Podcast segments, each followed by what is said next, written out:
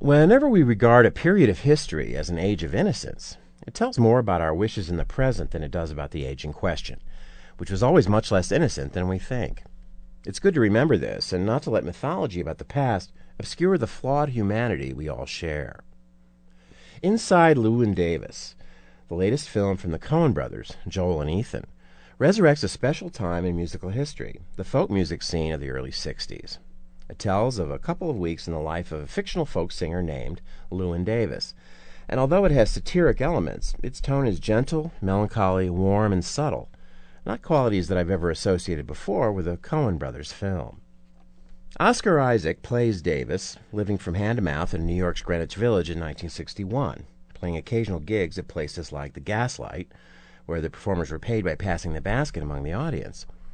He has a beautiful voice, and the songs he chooses to sing are mostly delicate ballads of love, grief, and loss.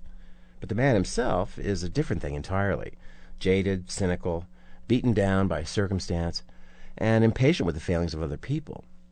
He was once part of a singing duo with some promise, but his partner died, and now his efforts to succeed as a solo act are met with indifference.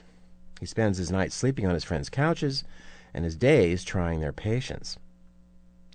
We meet Jean, played by Carey Mulligan, partner in a little group called Jean and Jim.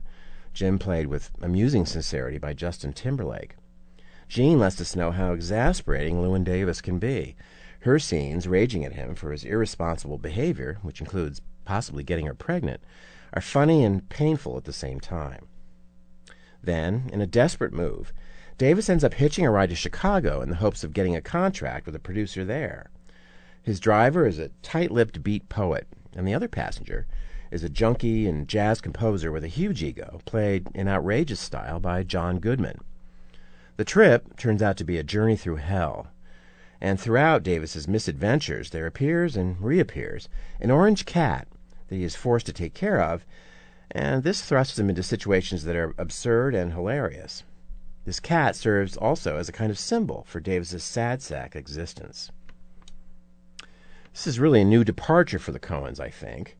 There's a real sense of affection here for a beautiful loser, a counterpart to Bob Dylan, the man who came to the folk scene in 61 and changed it forever. Davis stands in for all the people who didn't make it, who, for whatever reason, weren't able to transcend their circumstances.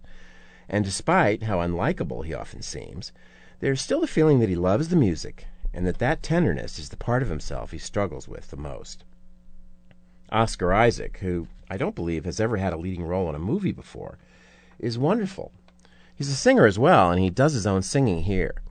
None of it seems like phony nostalgia or imitation. It's all very genuine.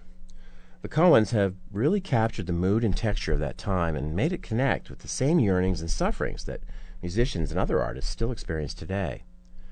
Inside Llewyn Davis, with its quiet authority and intelligent sense of humor, is in many ways a much needed exception to the rules of contemporary film. Catch it on the big screen while you can.